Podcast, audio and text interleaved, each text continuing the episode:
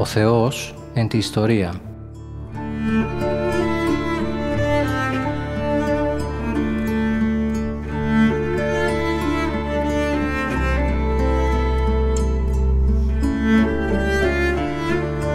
Περιδιαβαίνοντας την Παλαιά Διαθήκη με το Μητροπολίτη Γόρτινος και Μεγαλοπόλεως, Κύριο Ιερεμία.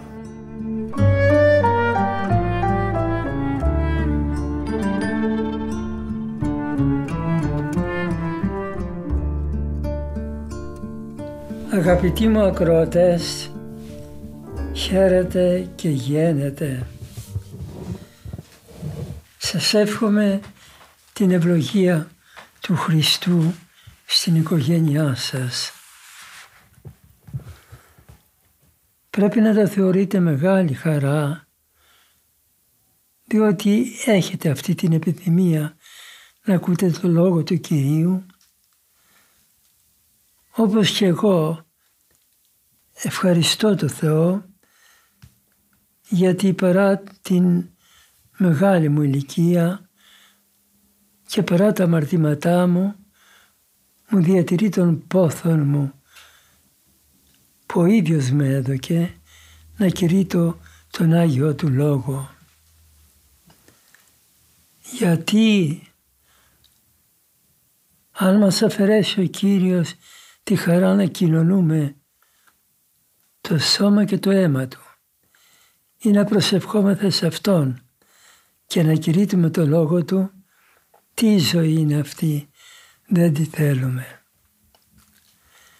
Λοιπόν, και εγώ και εσείς να θεωρούμε χαρά και ευλογία κάθε φορά που είτε κηρύττουμε είτε ακροώμεθα των Λόγων του Θεού. Επίσης, να ευχαριστήσουμε θερμός με την ευχή και προσευχή να δίδει ο Θεός πλούσια την ευλογία Του στις οικογένειες αυτών των αδελφών μας χριστιανών οι οποίοι φροντίζουν με, με τον τρόπο διότι υπάρχουν πολλοί τρόποι τους οποίους πρέπει κατά τον Απόστολο Παύλο να εχμαλωτίζουμε για να κηρύττουμε το Λόγο του Θεού. Ευχαριστούμε λοιπόν τους ανθρώπους οι οποίοι, τους αδελφούς μας και πατέρες, οι οποίοι κοπιάζουν σε αυτή την εργασία, σε αυτή την Ιερά Διακονία, να μεταδίδουν διά των μηχανημάτων τον Λόγο του Κυρίου.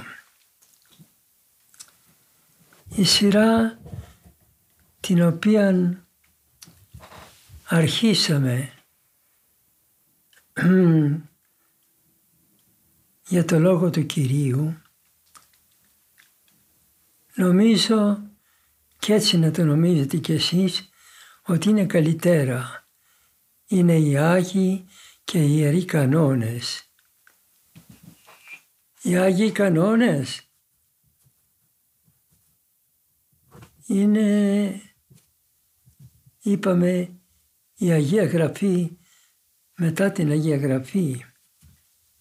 Είναι το Ευαγγέλιο μετά το Ιερόν Ευαγγέλιο και το λόγο αυτό τον λέγω γιατί οι Άγιοι κανόνες δεν θεσπίζουν ανθρώπινο νόμο. Οι πατέρες οι οποίοι έγραψαν τους Ιερούς Κανόνες ήταν Ιεροί και Άγιοι, είχαν τη χάρη του Θεού ε, ήταν θεόπνευστοι και έτσι πρέπει να βλέπουμε και τα ιερά των δημιουργήματα, τον Άγιο τους Λόγο και τα γραπτά τους κείμενα.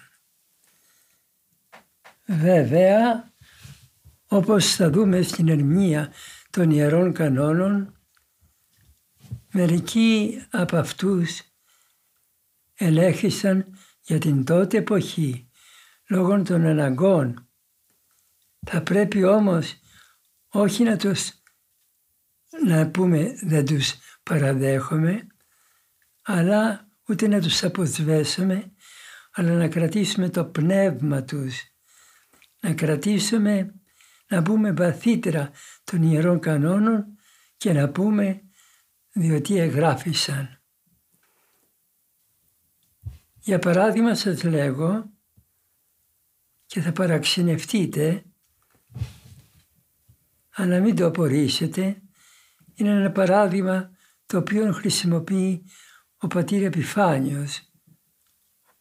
Ο Άγιος αυτός πατήρ και πνευματικός της Εκκλησίας μας, πατήρ Επιφάνιος Θεοδωρόπουλος, στο ανώτερο θα πω από όλα τα βιβλία του, το, τα δύο άκρα.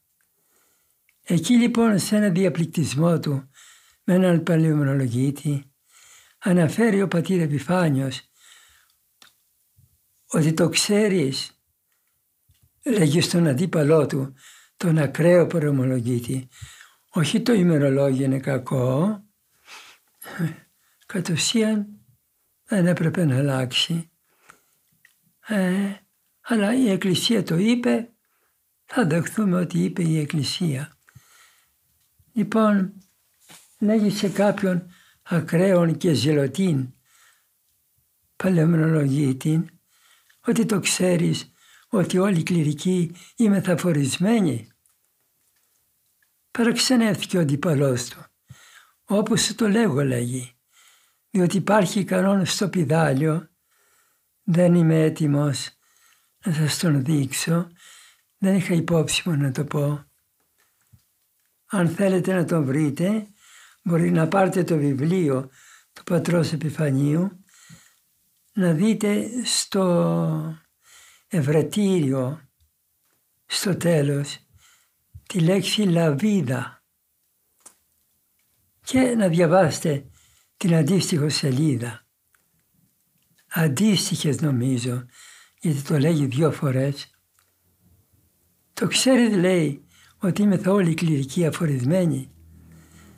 Γιατί κατά τον κανόνα τάδε της Εκκλησίας μας, όποιος κληρικός κοινωνάει με λαβίδα τον πιστό, ένα χριστιανό, πρέπει να καθαρείται και ο λαϊκός να φορίζεται. Παραξενεύτηκε αυτός.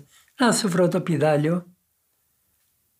Γιατί τον εθέσπισε τότε η Εκκλησία; Όταν θα φτάσουμε εκεί θα σας πω το λόγο γιατί εθέσπισε του κανόνα και θα σας πω μετά και το λόγο γιατί κατήργησε του κανόνα.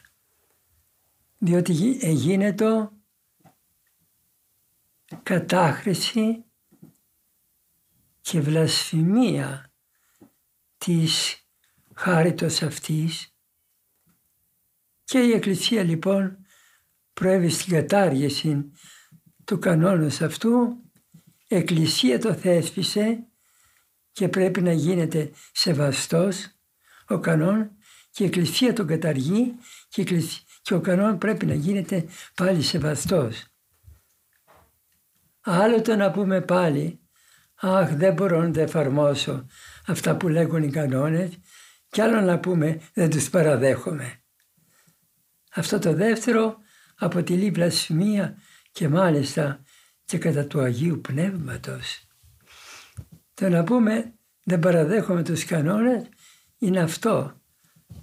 Το να πούμε όμως ότι δεν μπορώ να τους εφαρμόσω είναι μία ομολογία ταπεινή και δεν πρέπει να σταματήσουμε μέχρι εκεί αλλά να παρακαλέσουμε τον Κύριο να μας δίνει τη χάρη Του, τη δύναμή Του, να τους εφαρμόσουμε γιατί είναι γραμμένες στο Ιερό Πιδάλιο και είναι γραμμένες από τους θείους και ιερούς πατέρες.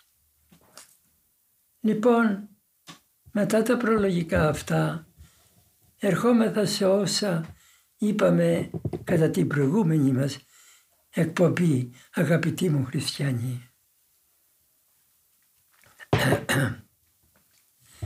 ερμηνεύσαμε τον πρώτο κανόνα, ο οποίος λέγει «Επίσκοπος ο επίσκοπος, χειροτονίστο, πρέπει να χειροτονείται υπό επισκόπων δύο ή τριών.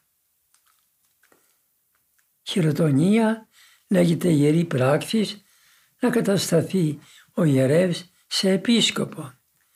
Τρεις είναι οι βαθμοί ιεροσύνης, ο διάκονος, ο, ο πρεσβύτερος και ο επίσκοπος.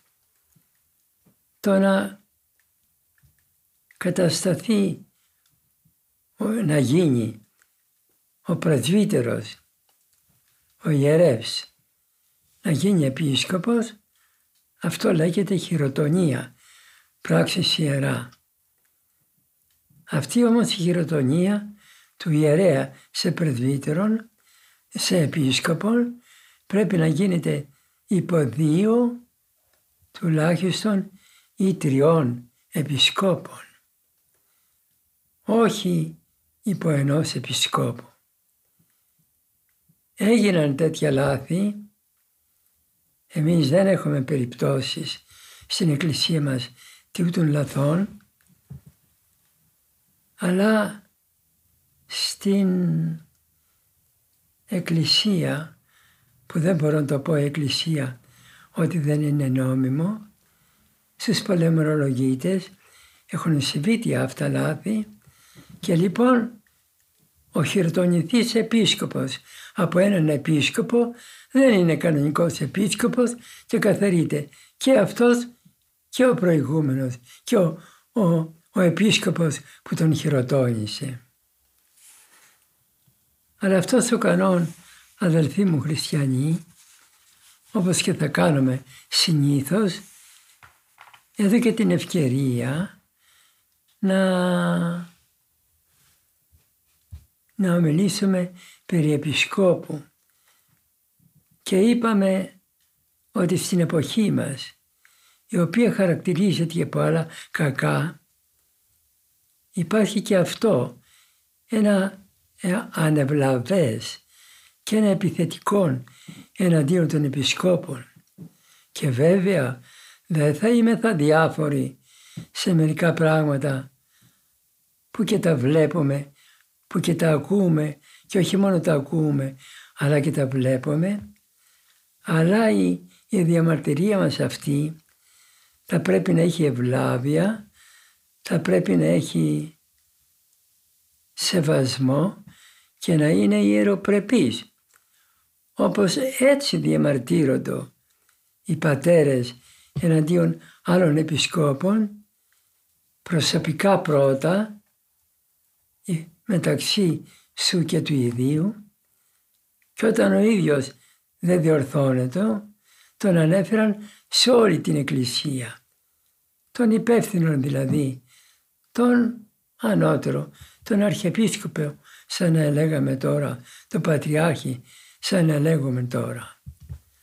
Και αν αυτοί δεν άκουγαν, αν αυτοί δεν άκουγαν, θα προσευχόμεθα κατά μόνος για το φωτισμό τους για να ακούσουν.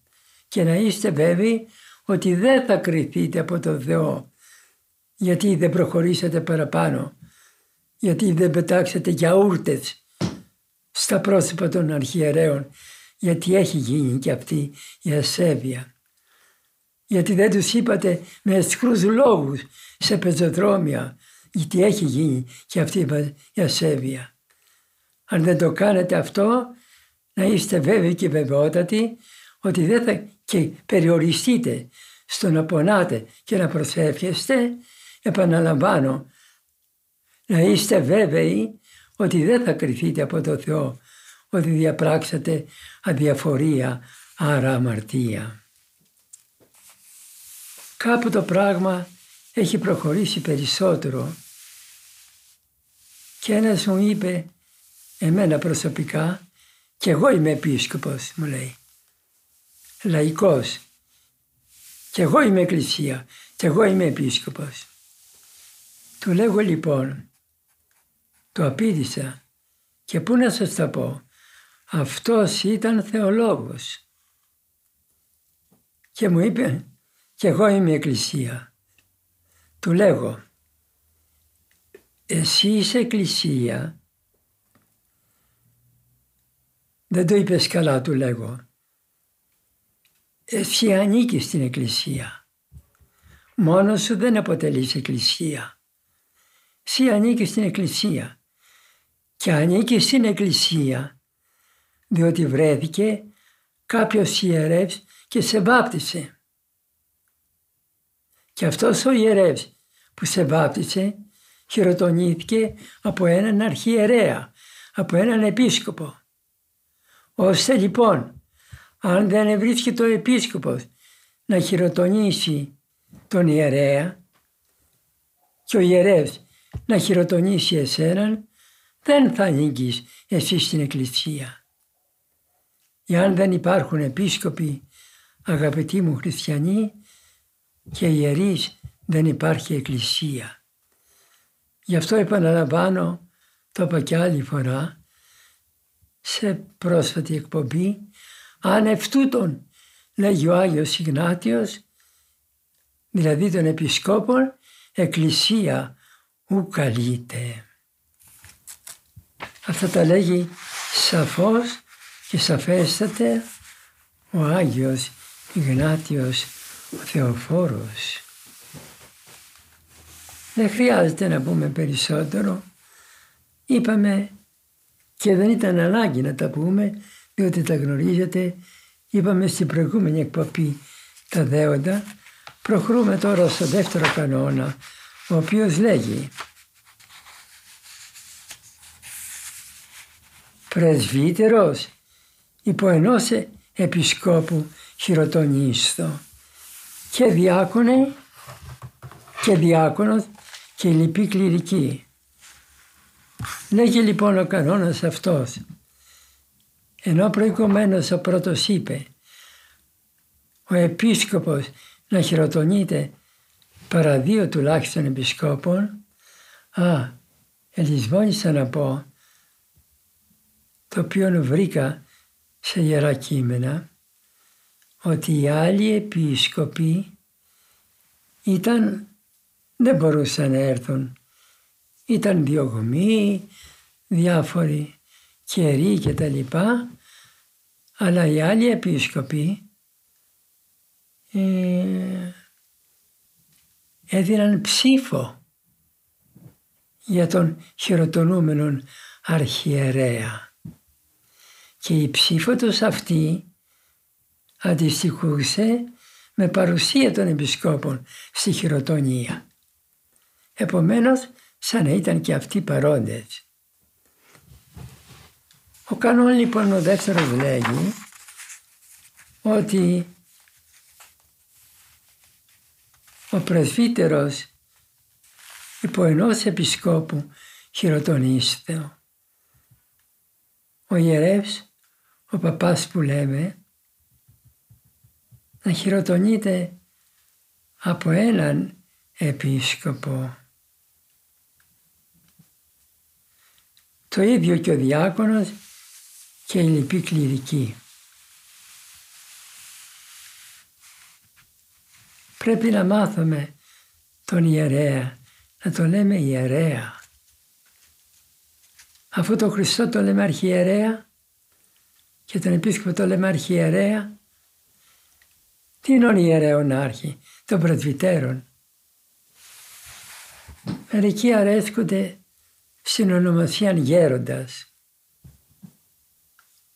Ας, όπως θέλουν, ας ονομάζονται, όπως αναπαύονται.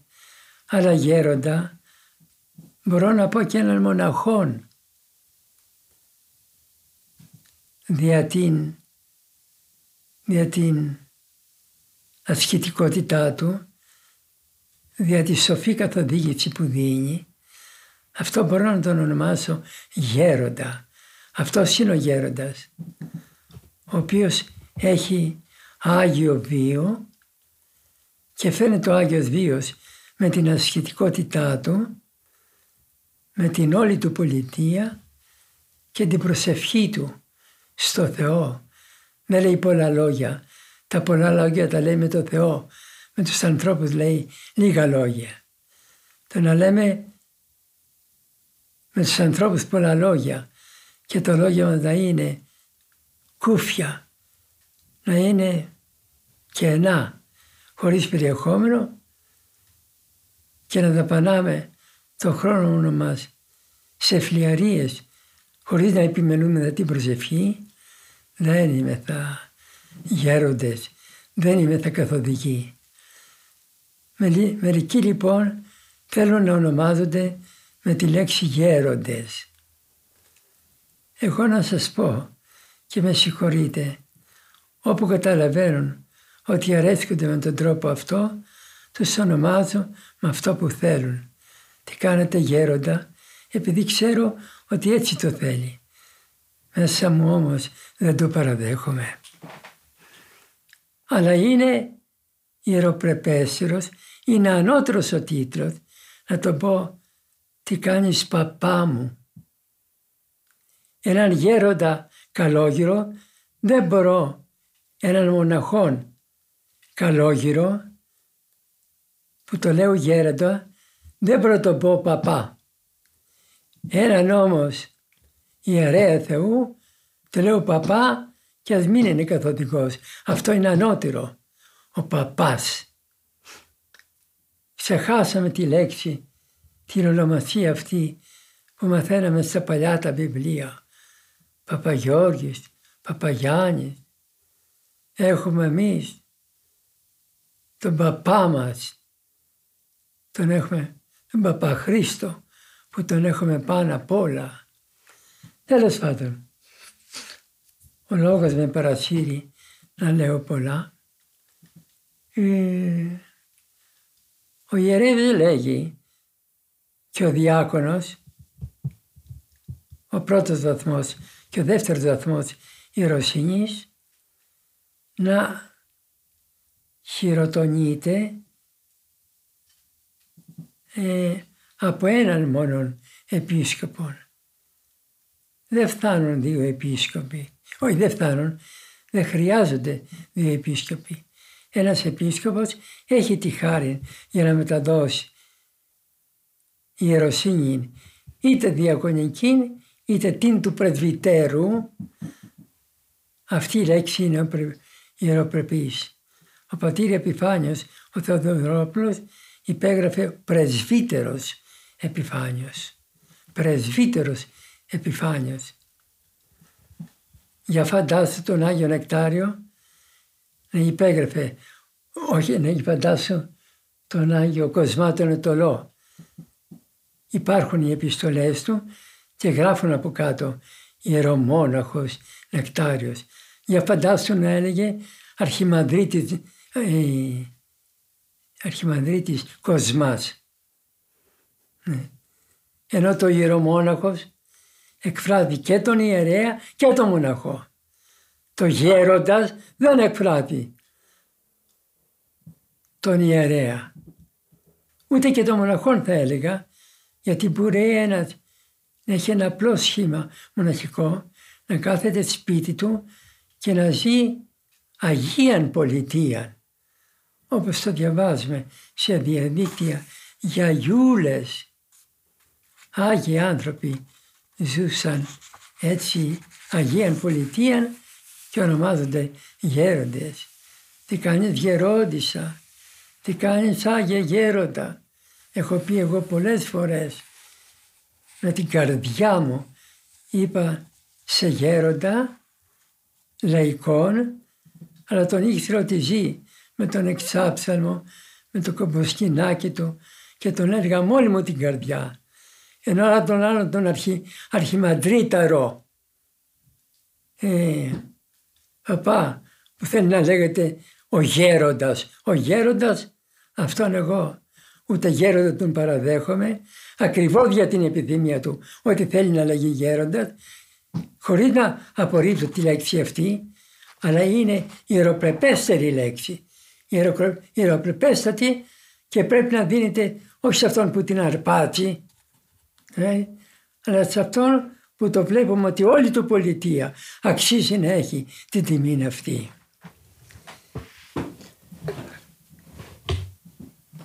Λοιπόν, υπό, να χειροτονείται λέγει διάκονος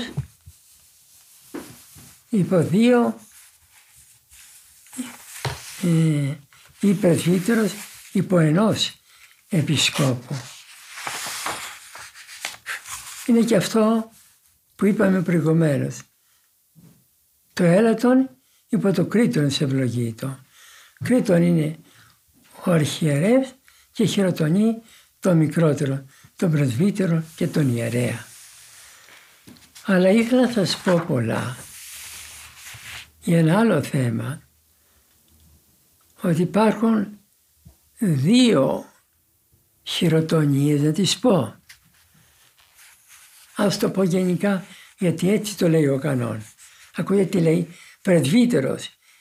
Η φαινός επισκόπου χειροτονίστε και διάκονος και λοιπή κληρική.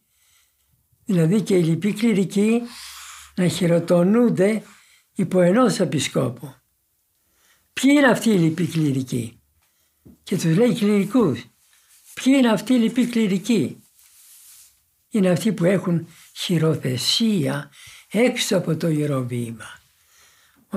Λοιπόν υπάρχει χειροτονία εντός του ιεροβήματος, του επισκόπου, του διακόνου και του πρεσβυτέρου και υπάρχει χειροθεσία εκτός του ιεροβήματος, του ιεροβήματος αλλά όλα αυτά ο κανόνας μας τα λέγει χειροτονία.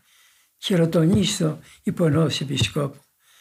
Το γιατί, ποιοι είναι οι κληρικοί, τους λέει κληρικούς ο κανόνας. Θα μιλήσουμε αγαπητοί μου αδελφοί στην επόμενή μας εκπομπή. Εύχομαι η Παναγία Δέσποινα να προστατεύει και να ευλογεί την οικογένειά σας.